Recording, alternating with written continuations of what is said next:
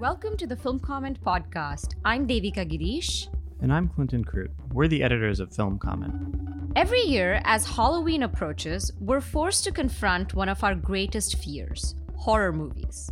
For this year's festivities, we invited two horror experts, Violet Lucca and Maddie Whittle, to inflict some scary movies upon Clint and myself. Violet and Maddie selected a couple underground favorites for us Mohammed Shebl's bonkers 1981 Egyptian horror musical Fangs, and Andy Milligan's low budget sleaze fest The Body Beneath. As it turned out, these vampire outings weren't all that frightening, but challenged and expanded our notions of horror cinema with their play with genre, sexuality, and political commentary. We also talked about some other picks Mahakaal, an 80s Bollywood remake of Nightmare on Elm Street, Sandor Stern's Canuxploitation classic Pin, and more. We hope you enjoy the conversation.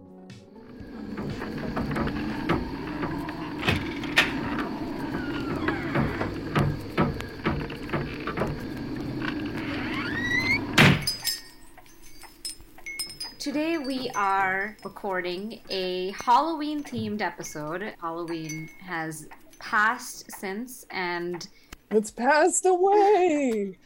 Halloween is dead its corpse is haunting us right now. So we're calling this Halloween Hangover. And part of the reason is that Clint and I, your lovely hosts of the Film Comment podcast, are absolute wimps and avoid horror whenever we can. We just scare far too easily. But we knew we had to do something for Halloween, so we invited two horror experts, scary movie sensei. And generally scary people and scary people. Yeah, and, you know, Maddie, Maddie, Maddie, and I are the original horror hags. Don't most people don't know this? Oh, right. Well, what an honor. Yeah. Do we have to? Do we have to invite you into the podcast? Vampire. yes, vampire I can't. Style? I can't enter otherwise. We have the creaky door. so, uh, well, we already kind of, you introduced yourself pretty well there, but maybe you want to say a little more about yourselves other than your horror hag credentials, Maddie. Sure. Uh, my name is Maddie Whittle. I am a member of the year round programming team at Film at Lincoln Center. I'm one of the programmers, uh, currently the programmer of uh, Scary Movies, which uh, has been on hiatus for the last couple of years, uh, but we plan to bring back in some form in 2022. And so we are excitedly in the early stages of planning that. Scary Movies is, is an annual festival of horror films, uh, mostly new, often a mix of new and old, horror and horror adjacent genres. And so, yeah, that's sort of my relevant credential, I guess, to this conversation. And Violet? Well, I'm haunting. uh, my name is Violet Lucca. I am the web editor and digital director at Harper's Magazine. I host their podcast, and I used to host the Film Comment podcast. She's she is here. the ghost of past hosts. Yes, you can't right. see it, but we're burning sage right now, trying to exercise her. Stop it! I hate that. Ouch. Um, so one of the things we we told Violet and Maddie that we were both extremely easily scared and terrified of watching horror movies, and so they kind of kindly suggested a few films for us to watch that uh, were not scary at all, but were sort of horror adjacent, I guess. Mercifully, yeah. I would say the, that horror adjacent would be a good maybe. Would that would that count? I think that especially maybe we want to start with Fangs. Sure. So first of all, let me say there is this weird thing with horror where people either hate it and just don't want anything to do with it and completely misunderstand it and I just like don't even want to bother with it. And then there are people who are like horror is my thing. This is my, you know, this this is my purview. Real sickos. Yeah, I own this. I own this, and like I don't care what other people say. As that, you know, obviously there are gradations between those two poles uh, both of them extremely obnoxious. I find myself somewhere in between. I love watching horror movies any time of year. Suspiria, great to watch on Christmas, let me tell you. A very colorful film. but um, Sickos indeed. yes, yes, true sicko, true sicko hours. What's up? Um, so I, I brought in Fangs because, uh, which is a 1981 film by Mohammed Shebl. I find it a really interesting film because it's usually sort of dismissed or sort of described as Egyptian Rocky horror, but it's way more than that. So, a little bit about Mohammed Shebl. He was born in 1949. He received a degree from the Institute of Oriental Studies at Moscow University in 1976, just like fellow auteur from Africa, Ousmane Sembène, uh, USSR, big time, big time trying to win over hearts and minds in the Second World, quote unquote, Second World in the 19 uh, during the Cold War. We love mm-hmm. to see it. Um, some really great filmmakers period uh, you know from you know the third cinema and other sort of national cinemas went to went to film school in moscow so shout out to moscow bring it back um i don't think it's going to happen anytime soon yeah dead things bring it back um and he you know he directed 12 documentaries about yusuf shaheen uh, one of you know one of egypt's great auteurs. And this he was a student of shaheen and this film fangs was actually directed or actually it was produced by the same studio that you know put out yusuf shaheen films asma al bakri uh, yusri nasrallah like like this is a well pedigreed studio. And the it, I object to it being called, you know, just only described as the Egyptian Rocky Horror because it's an experimental film, and he clearly he clearly wanted to make something experimental film, and it, it is. And I think horror is a great genre to kind of because you aren't tied to you know speaking in terms of like Rick Altman's syntactic and semantic approach to film genre, you're not tied to having a particular setting. You're not tied to having a particular character. You with horror you are unbound basically. You can really do a lot of exciting things and with horror you you can laugh and you can be scared. You can be somewhere in between like that that it generate horror generates this kind of physical response and is really well equipped to do to, to handle sort of more experimental fourth wall interesting fourth wall breaking um, things, incorporate different genres within the genre. And this is what this film does. So the film starts off as this, this young couple, a Brad and Janet, if you will, who are Mona and Ali, I believe. Yeah, Mona and Ali, who are, you know, sort of they're they're driving at night, they have a flat, uh, they're attracted to this big, scary house uh, there's a riffraff like character watching over them who invites the them in. The skeleton right outside the gates doesn't give them any pause, by the way. They go right in. Yeah. They frequently just kind of blow through the sign. They're like, yeah. they, even once they're, yeah, I mean, we can get to this, but even once they're like, this is a bad situation and they're going to suck our blood, they're like, okay, like let's keep, let's party and then they're just grooving to the jazz. Yeah, because it's it's it's New Year's Eve. There's just like having fun disco time. Specifically, it's a genre of music. This genre of music is shaabi music from Egypt, and you know, uh, the Prince of Darkness, um, who is uh, who's played by the the musician Ahmed Adaweya, was a huge shaabi star, kind of like the progenitor of the genre, and it was like this real revolution in Egyptian pop music where it's like this is like the sound of the street this is like you know it's very melodramatic it's full of like double entendres and social commentary which again everything that's going on in this movie because like the music is such an important part of the movie and is also yes. just like so fucking good like from the opening note i think it's just and this i wasn't sure about the subtitles like how accurate they, they were uh, i i tweeted about it because i thought it was really funny that uh, the word clearly the word prophet was being spelled as profit in oh, yeah. a lot of the scenes but there was this lyric and i was doing some reading and i think that is the like a close enough translation is like everything is everything russian salad i mean oh, yeah, yeah. i just and and there's a point where uh, he's like i I'm good and creamy. I think that is another yeah. line in the music. It's so absurd, but the music isn't kooky, you know? The music feels very, very like rigorous and traditional and it has a strong sense of rhythm. So I don't know, that was really fun kind of seeing those two layers play out. And Violet, I'm I'm glad like the way you described how you placed this film within horror and your view of horror. I know I started out by saying that I avoided. I'm just a scaredy cat and I hate gore.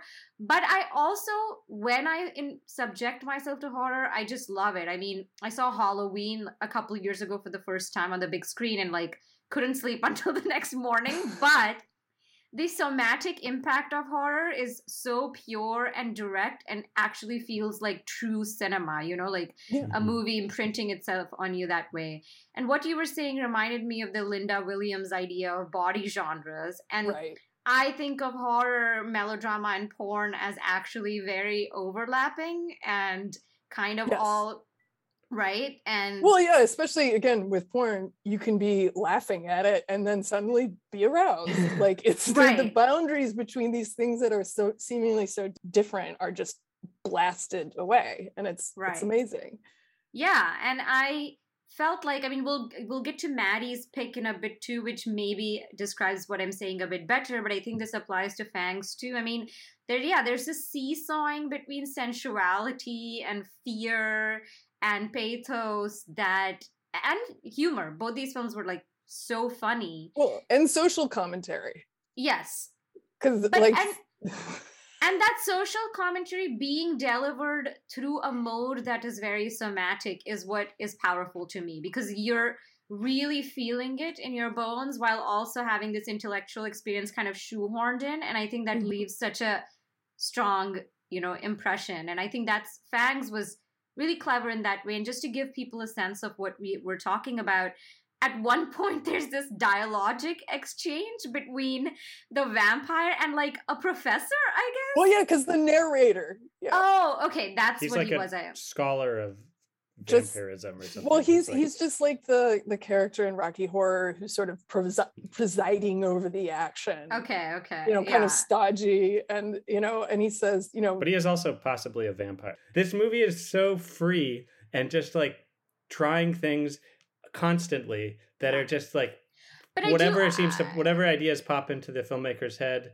they seem to be like, all right, let's give that a shot. Like jokes, there's constant little jokes Mm-hmm. There's this moment. Uh, I think Devika, you were going to talk about this this dialogue between the scholar and the and the Dracula, right? Yeah, I think that is. I do want to explain what that is because that is not random. You know, that bit of the film seems so intentional and like specific, yeah. and actually incorporates what it seems like. You know, uh, shots of the outside world of Egypt at the time. I guess Alexandria is where uh, the shots are from because it's mentioned at one point and political realities and it, this is where there's this uh, conversation about whether vampires exist and this vampire s- says there are vampires all around us and then there's a series of sort of vignettes where the vampire plays different social characters. So like a cab driver a doctor a shopkeeper and all these a people landlord. A landlord! Yeah the landlord is great. And vampirism is kind of expanded. The idea of vampirism is expanded to you know something social and political as you know as a kind of exploitation of the poor and of the masses at a particular point in Egypt's history in the 80s. That, I mean, I really took me by complete surprise because the film does start out as this like Rocky Horror parody and then it goes in this other direction. Well, I mean, I feel like it's parodying more than just well, first, let me say what I find especially interesting about that digression is not simply that it contains this very clear social message and it goes, it really pushes you. It goes on and on and on, like the music does. It shows the entire life of the two char- of the two main characters as they like encounter various petty vampires in their day to day life until you know the the end of their lives. Right, and more than that, I feel like again going back to this sort of the flexibility of horror, the potential flexibility of horror, it reminded me a lot of Last House on the Left, the original Wes Craven film. Of course, Wes Craven, big time postmodernist horror film guy, but there are parts of Last House on the Left that feel like 70s PSA, you know it's a remake of the virgin spring right? It's it, it's using it's sort of using that same like these two films kind of mirror each other in that way where you know craven was sort of reimagining virgin spring but then there are parts of the film that are like they feel you know it's just like the the girls running through a field and it feels like it could be a 70s shampoo commercial. Like there's there's so the contrast between these things is really glaring and it again it's another way to kind of set the tone to make it off to make it a little jarring to kind of put you as a viewer in a place you're typically not you know when with like melodrama it's like okay i know where i'm going. And and with this it's like well how long is this like fucking montage of vampire stuff gonna last. Socialist vampire stuff gonna last. And uh it's it's the more than just sort of i mean what i another thing i find striking about it is that you know Shebl, who you know he he, he studied basically he studied oriental studies. And again i don't know if he ever read edward said um, seems likely. It seems very, very likely. likely. Yeah. But what he's probing in the the first part is like what is exotic, quote unquote, exotic to the Middle East. But it's in, you know, so it's like in the middle of Alexandria, there's Dracula as European Dracula, as, you know, in a Dracula castle. Um, and and there are parts of it that are very like and all of like how they act at the dinner party that's a very like you know high western high society vision of like a dinner party except you know and they're being very decadent and it's like it's you're kind of put in this nether region that's neither the middle east nor the west and you're watching and it, again it's like it's kind of dislocating you but it's also incredibly entertaining and it's it, i don't know i just find it so um irresistible and i wish more people would just sort of be like well fuck the real world. I just want to go somewhere i want to go somewhere like the real world but also like literature like anything else. And i don't know it's kind of like he i mean in addition to Said, i would argue that Shebl read like midnight movies by J. Hoberman and Jonathan Rosenbaum, and he kind of put them all in together into one movie apparently he was like a, a famous uh, radio host and promoter yes. a music promoter and egypt's number one beatles expert so you know who knows what he read this guy seemed like a real well yeah, yeah he was a jack he was a real jack yeah. of all trades and i mean the the the fact that you know he was like connected to the music scene is how you know clearly why he wanted to use these very specific pop elements in this film and i think even the moments of lightness where it's kind of like la la la. Well, there are plenty of pop songs where it's just like nonsense words or just you know someone going la la la or whatever. Like it's it's the cinematic equivalent of that, and it's so um, it's it's really you know it's kind of mindless, but then it makes you think about the mindlessness of it, but then also you can just enjoy it. I was struck by the fact that the vampires are called like is called Dracula. You know, there's no like yes. um, and he's from in... Transylvania. He he immigrated yes. to Egypt because he saw uh, videos of like people packing into buses, and he was like, "That's for that's where I want to be." and cinemas, and yeah, yes. they didn't they didn't change Dracula's name to something you know Arabic or and uh, so I think that point you're making really stands. I there is this sense of the part of the menace of these vampires and their castle comes from their foreignness. And uh, I thought it was interesting that when you go into this room where there's portraits of the vampires' uh, ancestors, they're uh, they they're European looking, and they they have these like kind of I don't know what Mona Vampirisa or these like made up names, you know. Yeah. Who looks exactly who is the main character Mona like yeah, you know, yeah. the mother of Dracula looks exactly like this right. woman. But that scene is great because then they sit down and, and he's like, "Would you guys like to watch a video?" And he pops like a, a movie into into his VHS player. And they take a dig at film festivals. I think it was, was that a Shaheen movie that they ended up watching. We see clips of it right? I think there's like Riefenstahl at one point, right? They definitely throw in some Riefenstahl, but that, yeah. But well, I mean, there's everything. There's like the Munsters theme, right? Oh, and the pink, the Pink Panther pink theme. Panther theme. All of this, and again, this is because again, this is like unencumbered by the horror that is copyright law. it's just taking like it's just like the full song. There's like, or even just like the use of Pachelbel canon you know the, the aka the graduation music where the where the vampires just sort of walking gracefully walking into their dinner where they're both eating food and then just sort of like jabbing different parts of their body or another vampire's body and drinking their blood. Drinking their own blood with a straw yes. like from their neck. Yes or just like pouring the blood like into their the holes in their neck. Like it's again it's this total burlesquing of like these these ideas about western western vampires and what the west is and it's just right. like and there's no so effort. Fun. There's no effort to make Dracula look like anybody's idea of Dracula. He looks like know. an Egyptian pop star. He looks like exactly like an Egyptian pop star. Um, Maddie, did you get a chance to see Fangs? Were you? I did, I did, but I, I am just taking this all in because I feel like I, that was how I experienced the film, and uh, I, I, I was actually curious about the music because there, uh, the music cues would it be so expensive to make a film with all of these mu- music cues in our current time and place? And i'm just wondering so it was released with that music is that right? Yes. Yes. And apparently it was a huge bomb it was a huge bomb. he i mean he was he really didn't have any um, success until his last film which has the very delicious title of Love and Revenge dot dot dot with a meat cleaver. Wait, with the meat cleaver as part of the title? Yes. Oh my god, obsessed. yes. This I mean this is I mean I would love like where is I don't know Arrow Films, if you are listening, please help. SOS, SOS, put this out. put all of his films out. He was a collaborator of Shaheen's, who was yeah. very well known art house director, you know, mm-hmm. this a highly regarded, respected filmmaker. And then there's this guy, this like kooky, I don't know, uh, making these underground, yeah, pop films that I frankly had not heard of until Violet um, foisted it upon us to our great delight. I will say, you know, it was a little long.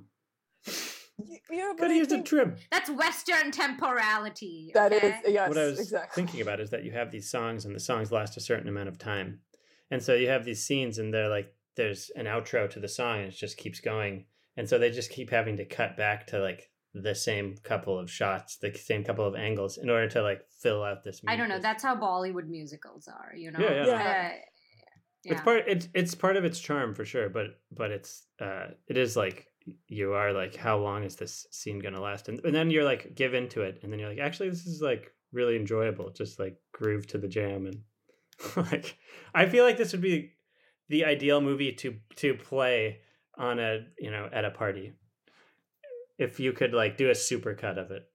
Speaking of Bollywood, this this movie has so much in common with another of the films that I suggested for this conversation. It didn't didn't make the final cut. Yeah, exactly. Um, but there's uh, this this Bollywood horror movie from 1994, Mahakaal, is in some ways very tonally similar to Fangs. Uh, it's a musical. It's do you want long? It's two and a half hours. Essentially, it's a Bollywood remake of The Nightmare on Elm Street, and very much sort of lifts the story from Nightmare on Elm Street and fills it in with a complete Bollywood narrative. It's a musical. It's very buoyant there it's very much a horror movie but the horror is sort of constrained to the horror segments interspersed with sort of a, a, melodramatic romance which has comic elements as well and a lot of the music ele- uh, musical numbers are very uh, just openly comedic. And that sort of blending of registers i i felt very strongly in fangs as well as a sort of a it's like destabilizing. It almost makes the the sort of horror elements more potent because from minute to minute you are shifting gears so abruptly. And it's good for the, the concept of a halloween hangover. It's a good way to sort of ease into the the rest of the year if you've been spending a month the month of october very focused in a horror mindset. This is a good kind of transitional genre movement. Into musical November. Yeah. I haven't seen Mahakaal, unfortunately, um, but it is made by the Ramsay family, which was this kind of iconic B movie family, I guess. Um, and they produced a lot of these movies in the 80s that are just, you know, uh, schlocky, but also have this, like, I think, incredibly original and Bollywoodized approach to horror. And like, I haven't seen it yet, but what you're saying also makes me think of how Fangs does this too. And then if we talk about it in relation to your pick, uh, Maddie, which is The Body Beneath, just how much of the ideas of like concepts of horror do come from Western or Judeo Christian, um, or I mean, in I guess we're talking about body beneath the kind of, I guess, Victorian or kind of patrician ideas of morality and, you know, respectability and societal order. So that's also kind of interesting to see uh, the Fangs take on Rocky Horror Show, right? And I'm, I'm, what I'm getting from you is that Mahakaal is maybe doing something similar where fears and anxieties that are rooted in a very particular way of life are getting kind of I don't know, they take on a different tenor maybe, and that's why maybe they seem like funnier or more absurd because they're placed in this other context where they don't seem to hold the same kind of weight. Yeah, I think and I think it's an expansion. I think it's really taking the sort of narrow focus of the original Nightmare on Elm Street as a seed, like as, as the germ of something, and then breaking that story apart and finding a way to fill in the gaps and fill in the the, the life context and the and the I, I find it as, I see it as sort of a, a dissection of a horror film and then a sort of remounting. I would be curious to see other films by by the the Ramsay brothers because I am not familiar with their uh, filmography. Um, but the, but on the basis of Mahakaal, they are visionaries and it's rare to see a remake of a well-loved horror property that is doing something so original with it and so transformative. And wes craven would be very happy. Yes i i wonder if he's seen it. He i feel like he I'm sure he did sure he has. You're listening to the film comment podcast sign up today for the film comment letter it's a free weekly digital newsletter featuring original film criticism and writing by Film Comment's editors and brilliant contributors. The letter delivers exclusive features, reviews, interviews, streaming picks, news, and more directly to subscribers' inboxes every Thursday before they're published on filmcomment.com the following Monday. Sign up today at filmcomment.com.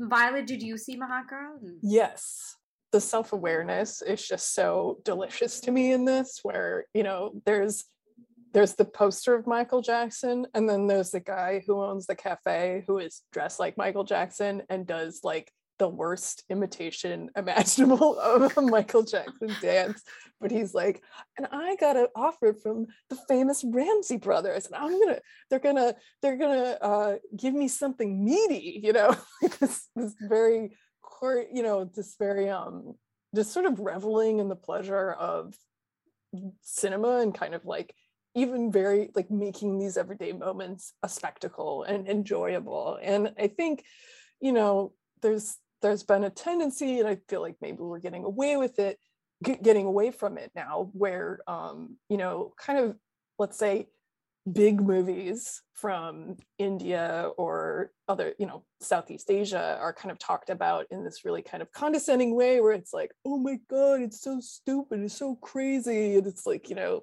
and then they go doink, doink, doink, and they're like this kind of very childish, immature way. Sorry, I'm not. If, if you're familiar with this type of writing, you'll know what I mean. But it just takes these films and, you know, it kind of strips away, like just only seeing it as so bad it's good and not really seeing like the you know sure ramsay brothers yeah they wanted to make a buck yeah they were violating copyright but they also clearly had a sense of like what makes a good movie and what makes movies pleasurable and they were putting that in their you know uh, they're putting that in their filmography. And so it's just like to kind of step back and not just sort of giggle at it to giggle at the absurd stuff. I mean i don't know. I'm again i'm just like traumatized by seeing seeing like uh, you know like going to a douglas sirk movie and then there's like eight people in the audience who just laugh at everything like someone walks across a room and somebody's just like hee hee hee you know it's like you gotta you gotta get past that No, I think what you're saying is, I mean, really resonates with me, especially with respect to Bollywood from that period, because, Yeah. and this is not just horror, though it includes those kinds of genres. I think that in the West, I mostly encountered them being talked about in terms of camp.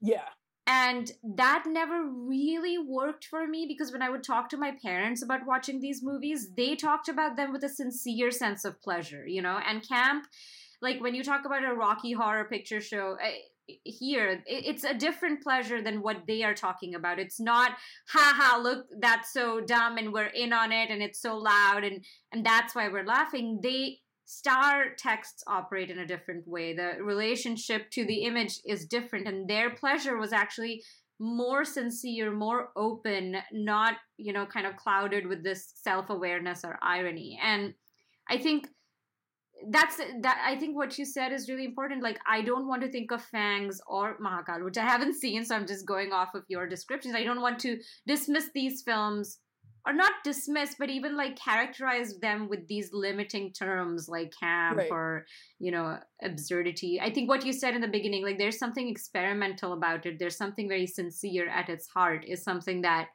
i want people to be you know really open to when they go into these films. Yeah, I mean, I would, I think maybe a better way of sort of phrasing it is that there's this, there's this form of appreciation that's also sneering at the the, the object, and again, it completely dis- discredits what you just described. That okay, yeah, yeah, they knew they didn't have a big budget. Okay, yeah, so like, but I mean, even with Fangs, like the opening of Fangs, where there's it recreates the lips that are singing at the beginning of Rocky Horror. You know, when they shot that in Rocky Horror, they also just sort of painted the bottom of somebody's face black and like had them lip syncing. They did the exact same shot. And there's a way to light it where it looks way more realistic. And there was a clear decision by Mohammed Shebl not to do that. And so it's like, well, think why. I love the plastic skeletons hanging all over the the castle. Like the, Yeah, like, I mean, it's like a know, Halloween party.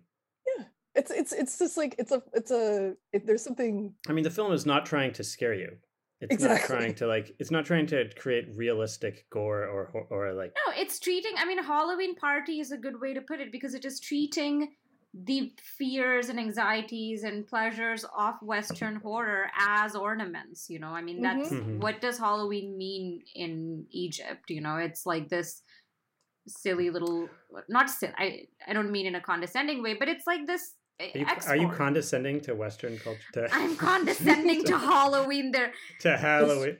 just We- I mean, a little Halloween- back. Personally, I Halloween. I'm not a I'm not a big fan, so you can condescend well, I away. really don't like horror that much. Even though I did, I saw. Actually, I kind of liked like it. Now I really like it. I think I'm into it. I think I'm gone full horror. Okay, good.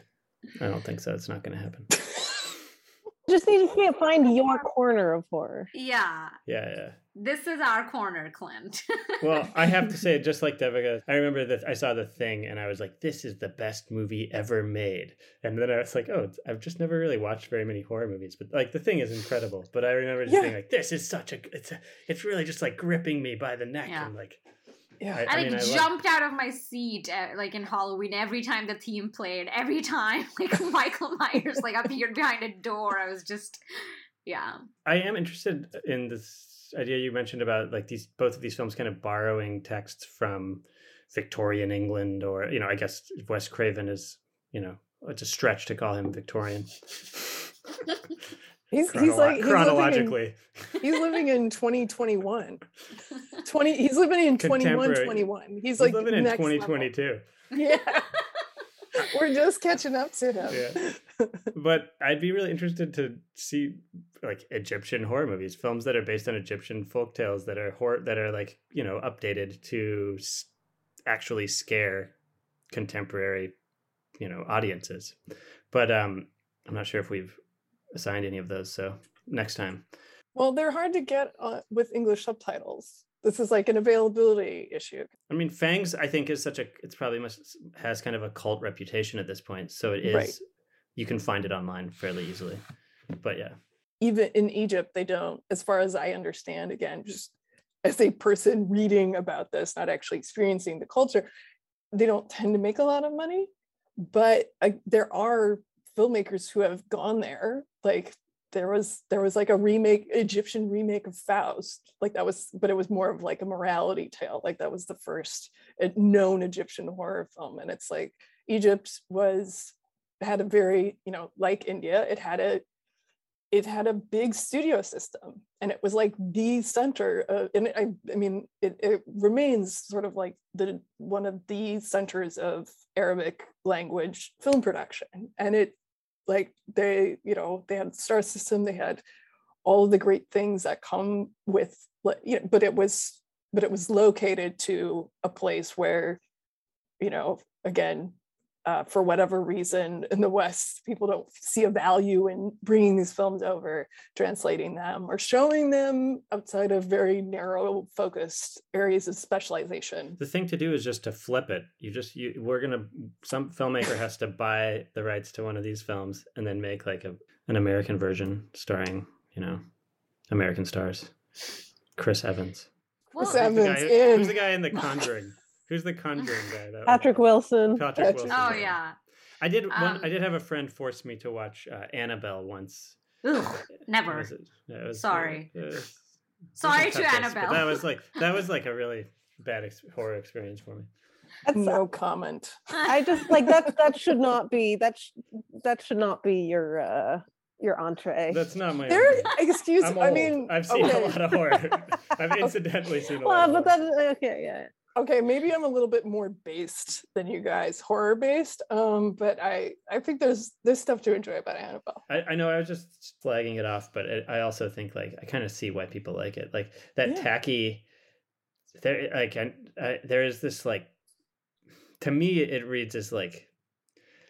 Uh, manipulative and like tacky. Like the filmmakers are just like going straight to like the most obvious things that are most scary, but it is it works on, in some way at, more because of that. It's like getting at the things that I internalized as a child to Yeah. be that you know that I'm afraid of dolls, scary dolls, possessed demons, you know, demon possession, and um, Well- Patrick Wilson.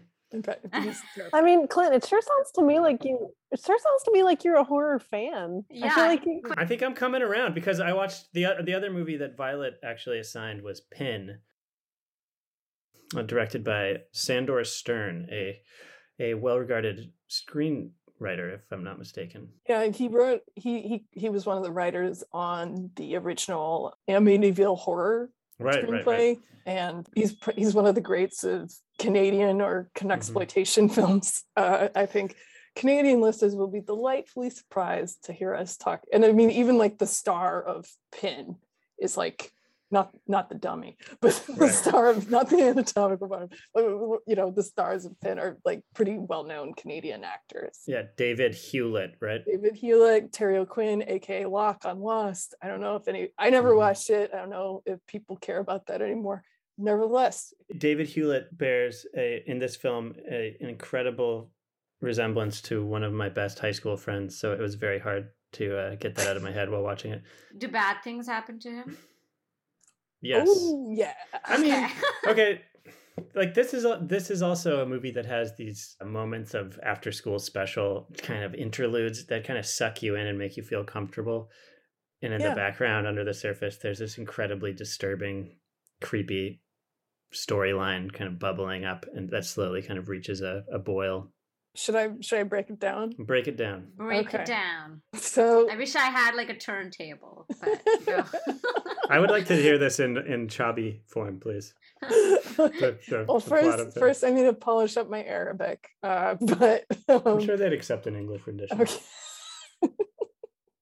so the the film starts with uh it- you know there are these two kids brother and sister and they grow up in this with their father who's a physician very stern man uh, you know, the first sort of interaction you see them having with their father is like, you know, him being very gentle with his daughter and being like, oh, can you count to one to 10 for me before you go to bed? And then he asks his son, um, Leon, to count back by seven from 100. And of course, because he's like eight, he can't do it. And his father's like, well, I guess you're going to have to try harder and their and his, their mother is this like a neat freak to the she, point they have those like plastic covers on all their furniture. Hmm. right but i think i think uh culturally maybe that's less scary. That's less of a sign to certain cultures. always found that to be like a profoundly disturbing thing to encounter That's so that you someone's can murder people and get away with it. that is exactly what i that's exactly what i used to think as a child. See i think maybe i am a horror person. Man you got you just got to keep pushing it. Just keep going you'll you'll get there. Um but anyway so the their father is a physician in in his office in like you know where he sees you know kids he has this anatomical dummy. He's a, he's a pediatrician. He has this anatomical dummy he calls pin uh show for pinocchio and it's just like he cannot tell a lie. And so he you know the the father throws his voice and kind it's kind of a way to like loosen the kids up. But he also you know while he's like treating them and make them not scared but then he also uses the anatomical dummy pin to talk to his children about things like the birds and the bees. Like or the need as they call it. The need, right because again this that is like, sex? that's sex. That's what he calls sex. The need you know to, and uh he's i mean again this is you like know. it's, it's it's this level of extreme suburban repression and again it sneaks up on you it's like again like clint was saying that has kind of this after school special thing or these moments that you might find in an after school special where it's like oh the dad just wants to talk to the kids about let them know Yes, what's going on uh, and he uses this doll he uses this doll to help him get through of it. But then you see like how insanely fucked up this is because as um, the kids grow up uh, leon starts to you know he he never he never he never stops believing that pin is a real person and so and he eventually sort of learns to throw his voice and talk to pin and so he will sneak into his father's office at night and have conversations about what he should do with his friend pin because perhaps unsurprisingly leon doesn't have a lot of friends at school and pin becomes like his, only, only friend. friend yeah. And, and again it's clear and again the reasons why he doesn't have friends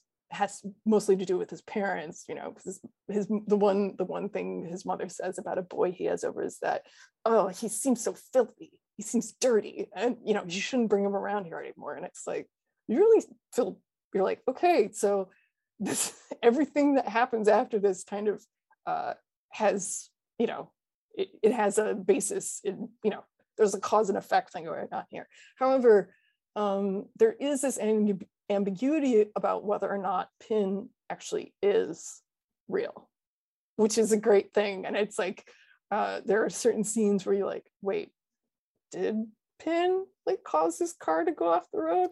Also i'm not sure if you said this but pin is uh is an invisible transparent he's body yeah. so you can see all of the in, he's a you know one of these invisible pla- like clear Yeah. plastic skin. So you can see all the muscles and all the in, internal organs of this Yeah, and he's a life size. He's life size and um in one of the most uh This upsetting does sound Speaks- like an after school special. and speaks in a voice that's like like leon good to see you yeah Like- yeah he has a very unique way well and then also um for whatever reason there's a scene where uh leon is in there Oh, talking with is pin when he's scene. little when he's little and he kind of goes to hide because he hears someone's coming and this nurse comes in and she uses pin, pin as a laid dildo she literally What? fucks she fucks the dummy I dummy did not she- see this coming. What? and and leon is like disturbed but like he's like he has the appropriate reaction to it. Yeah. However, again, you can understand why seeing something like that might lead you to be confused about your sexuality about your sexuality, about reality. Again, uh, again, why you know why why is this a why is why does this anatomical dummy that you're using in your children's office, uh, like the pediatrician's office, have like junk? Like, why is oh, that? that's, a a- thing? that's also the scene during the birds and bees lecture Yeah. uh, he's like, Leon, can you please remove the the cloth from Pin's lap? yes. And Leon's like, no, because he already saw this this uh, other situation going down. And the yeah. the daughter Ursula's like, I'll do it, and she's like, and she 'Cause pulls she- it back and like giggles hysterically. And Because she Ursula sort of has, she knows that Pin is fake. I kind of just want Yeah. you both to do this as a radio play now, Violet and Clint. Like, just I, I mean, it's not like it. It's it's it's really. I did not find it to be like as creepy as I expected it to be. no, but I it, it found it, very creepy. I found it creepy and also incredibly sad. And that's one of the things I Mm. like Exactly. about horror is that horror film can just be something that just kind of like fucks you up, Yeah, makes you sad. I mean, the relationship between the sister and the brother is like very complex, Yeah. and just you kind of start to feel. I mean, the sister knows that things are not going well with her brother, who believes that Pin is alive, but just doesn't feel capable of doing anything about it because she doesn't want her brother to be, you know, institutionalized or taken Mhm. out of her life. And so that, I mean, it, yeah, it's it's uh, until things go so bad, so wrong that you know they have no choice but to address the situation right.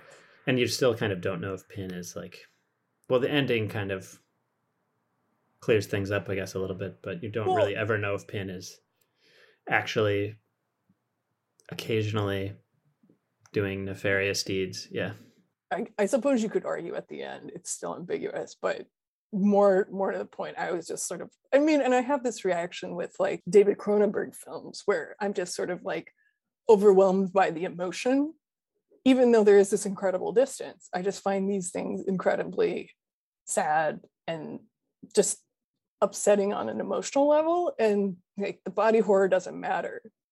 you know, not that there's body horror in this, but well, it's a form of body horror, I guess. But anyway, displacement. there's not really like there's it's not extremely there's there's no gore, no. there's no I mean, but there's yeah, but it is quite uh creepy.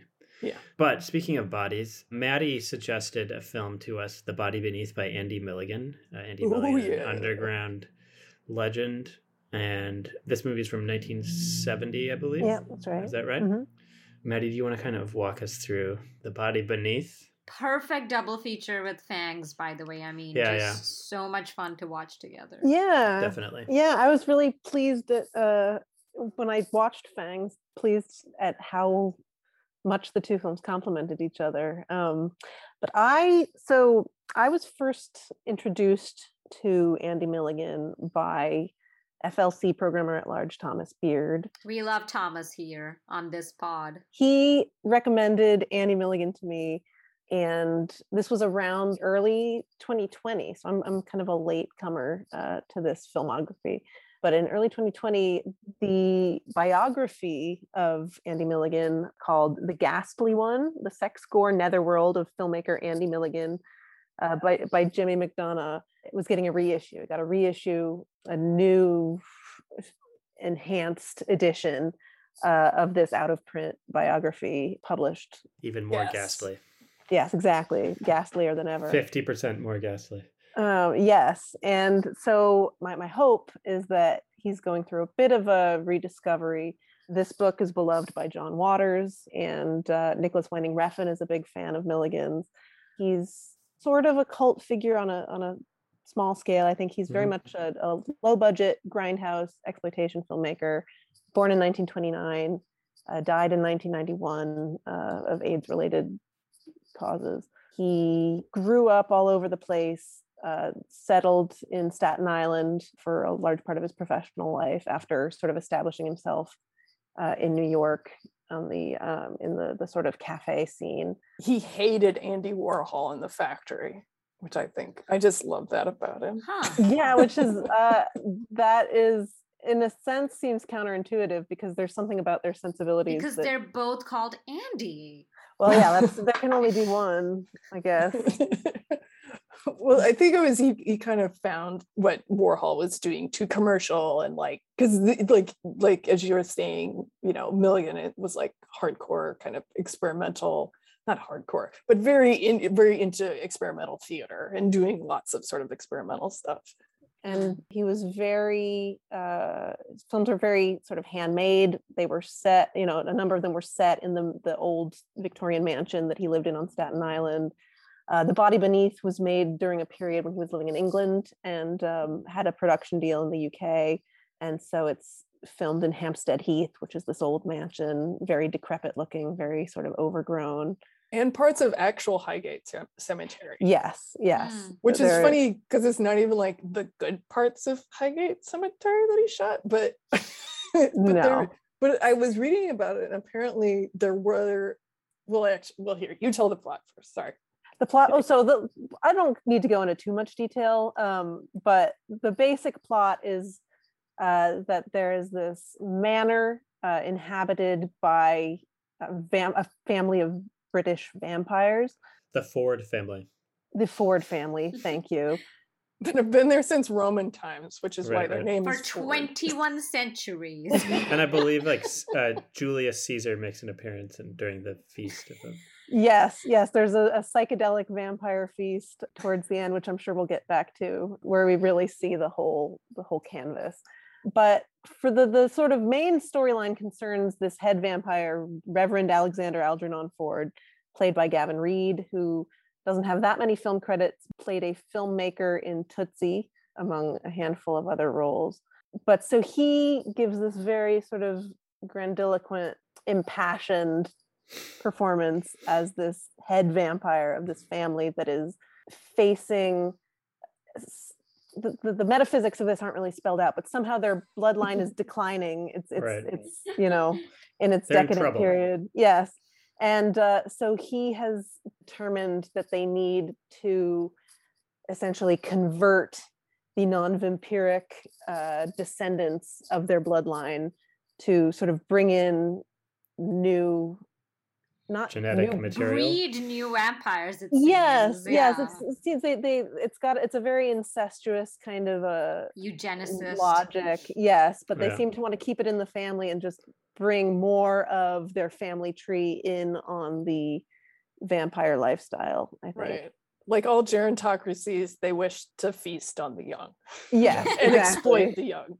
exactly and so this is the you know we end up meeting and uh, getting to know one of those one of his prey who's a, a relative who's newly engaged. I believe she's pregnant and she and her fiance both end up at this manor sort of ensnared in these machinations on the part of the vampire uh, clan. And it's it's part of what part of why uh, this movie resonates so well with fangs i think is because they both have very much like an old dark house kind of a feel to their most basic storyline which is you know a young couple stumbles upon this old you know haunted cursed inhabited by monsters mansion and they have to sort of reckon with the history of the place and the history of its inhabitants and you know there there- there's a mix of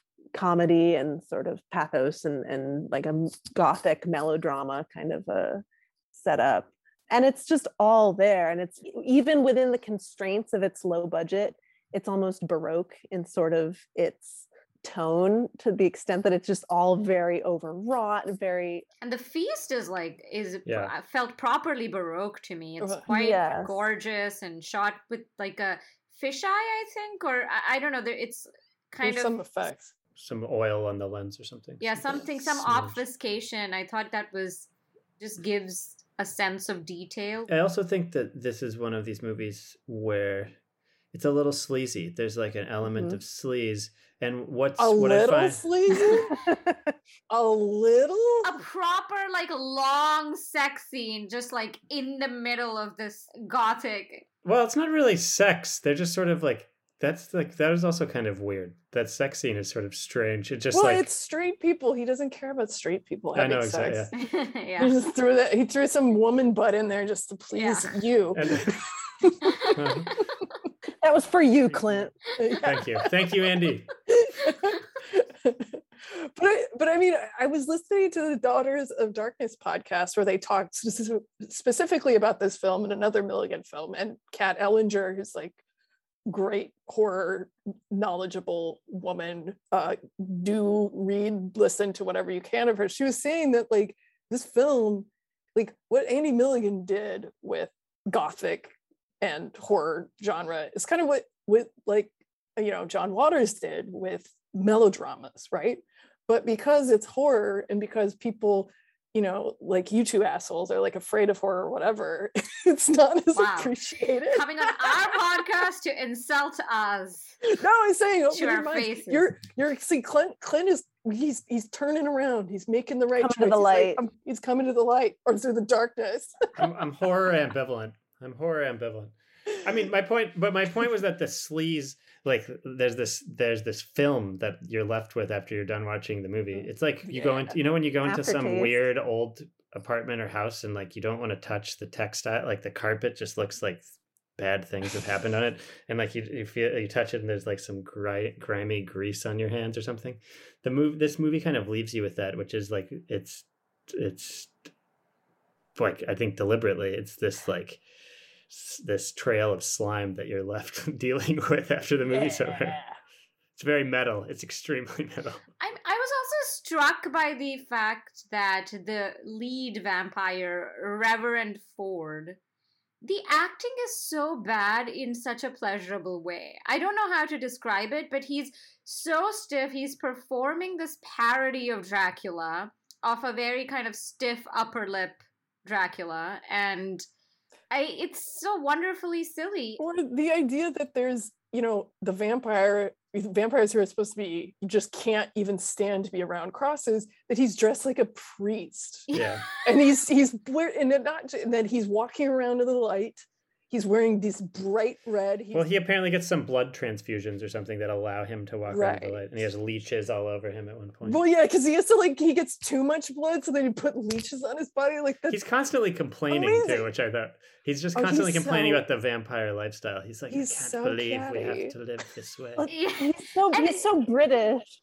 yeah I, that's I, the thing like he's not even trying he's not even no. trying to pass as anything else than a vampire but no one sees through his act and maddie i wonder if that's what you're going to dig into i mean i wondered if it was some kind of play on you know class and you know the the on the mannerisms and accoutrements of a certain kind of british class and what sort of uh, goes uncommented upon well, I'm just in, yeah, I mean, I'm just trying to think of other examples of of English vampires specifically, and there's something about the British aristocracy that I think, and the sort of the, the social history of it, and sort of its significance today. I mean, uh, Bram Stoker was English, right?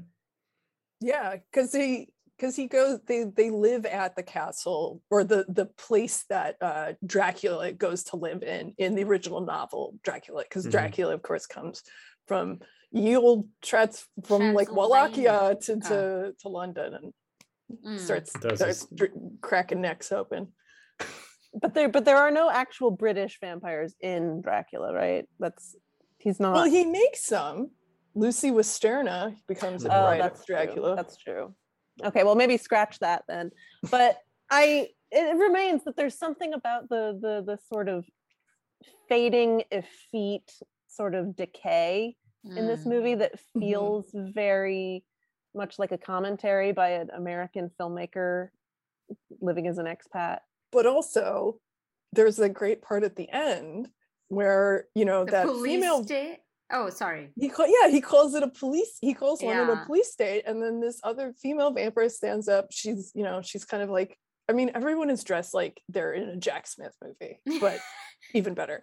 And she stands up and she's like, "Well, excuse, you know, and we should go to America." And he he's like, "No, because America is just religious freaks and whores, and it's like no, he wants to go to America. Oh, she's saying that. Oh, yeah, she's yeah. saying she's that. Like, yeah. yeah, and she's she's she's saying that like you know, America sucks. It's not yeah. this land of free love or the American dream. It's full of religious freaks and whores, and we're, we, we're it's good we got rid of them you know yeah we kicked them out of our country yeah. We kicked them out and it's you know the idea that vampires are you know they're trying to enforce this social purity too yeah. in addition to keeping their right. blood pure. It's just so i mean the ending itself sort of puts a bow on that too yeah. in terms of like ex, you know cleaning out the riffraff. But um there's a there's a part at the beginning i mean i'm sorry at the ending um where uh one of the vampires is going on a rant. I think it's I think it's Ford is going on a rant about how awful America is, um, and is saying, you know, you're Americans, you're the scum of the earth, and he's sort of railing against the prospect of being amongst Americans. And that was ripped from a rant that one of his financiers in the UK uh, delivered to Andy Milligan about Andy Milligan and his fellow Americans. And he uh, transposed that into the mouth of this vampire who did Oh, not want to it. be, uh, did not want to immigrate.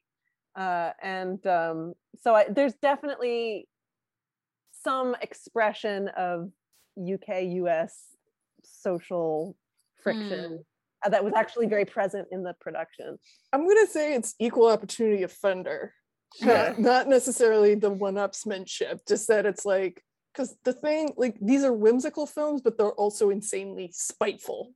Yes. Mhm. All of it's, it's Yes. just They're like sort of just dripping with meanness. yeah that's and it's like and in this way that's you know kind of it's fun but it also again it's not kind of touching these these ideas Right, that it's right. like well if you were a gay man in the 1970s yeah everywhere's going to be fucking hostile to you Mhm. and you know as far you know from what i've read you know milligan had a very bad relationship with his mother um, which again maybe accounts for some of the misogyny in the films Mhm. let's just say that. Uh, you might call it that.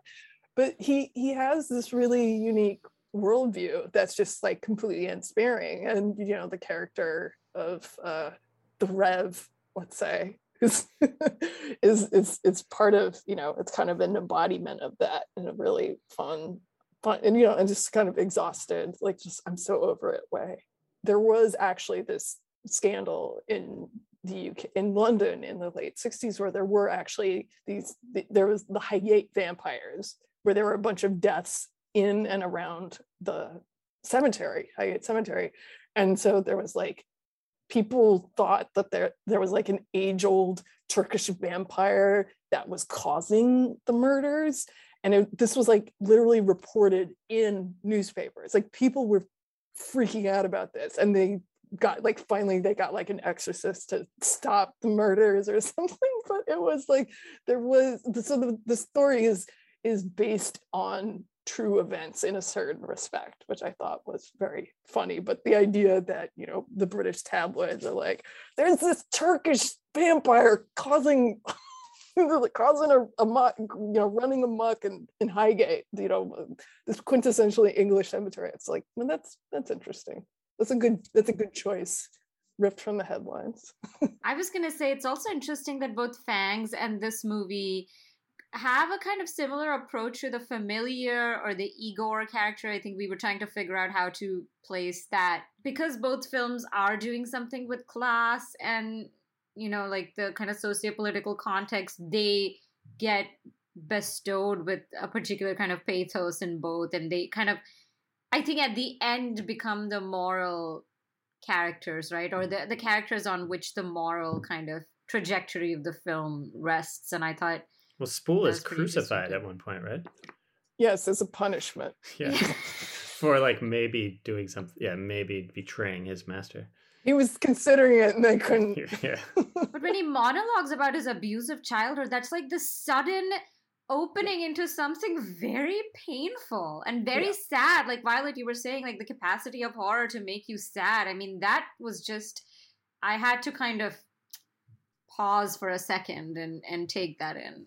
Yes, I was thinking about when you said that too, because this is a uh, the body beneath is a film that isn't terribly scary, uh, but it it's very haunting, I think, and just sort of leaves you with this sort of curdled, unpleasant, lingering Mhm. feeling um, that's partly sadness and partly cynicism and partly Partly just an Oh. experience of Britishness. yes experience. exactly and partly an experience of sort of psychedelia and um Mm. the the sort of style of the film and it's um i don't know of other filmmakers who i, I think it's it's a very particular cocktail that he's mixing here um Yeah.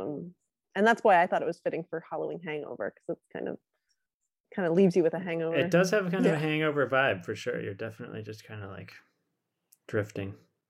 Well, I think that's a. I think we're gonna wrap it up there, guys. Thank you guys so much for suggesting this incredible lineup. I think slowly you will turn us both. You know, just just keep upping the ante and sending us films. I mean, I have to say that I was just hoping that it would be like I would have to watch something that was actually scary. no, and you I would were have no not, choice. Clint. You No, part of me were deep down, I was. That, well, that's I, part of me deep down was like wants that. You know, I, yeah, inflicted to- upon us next time.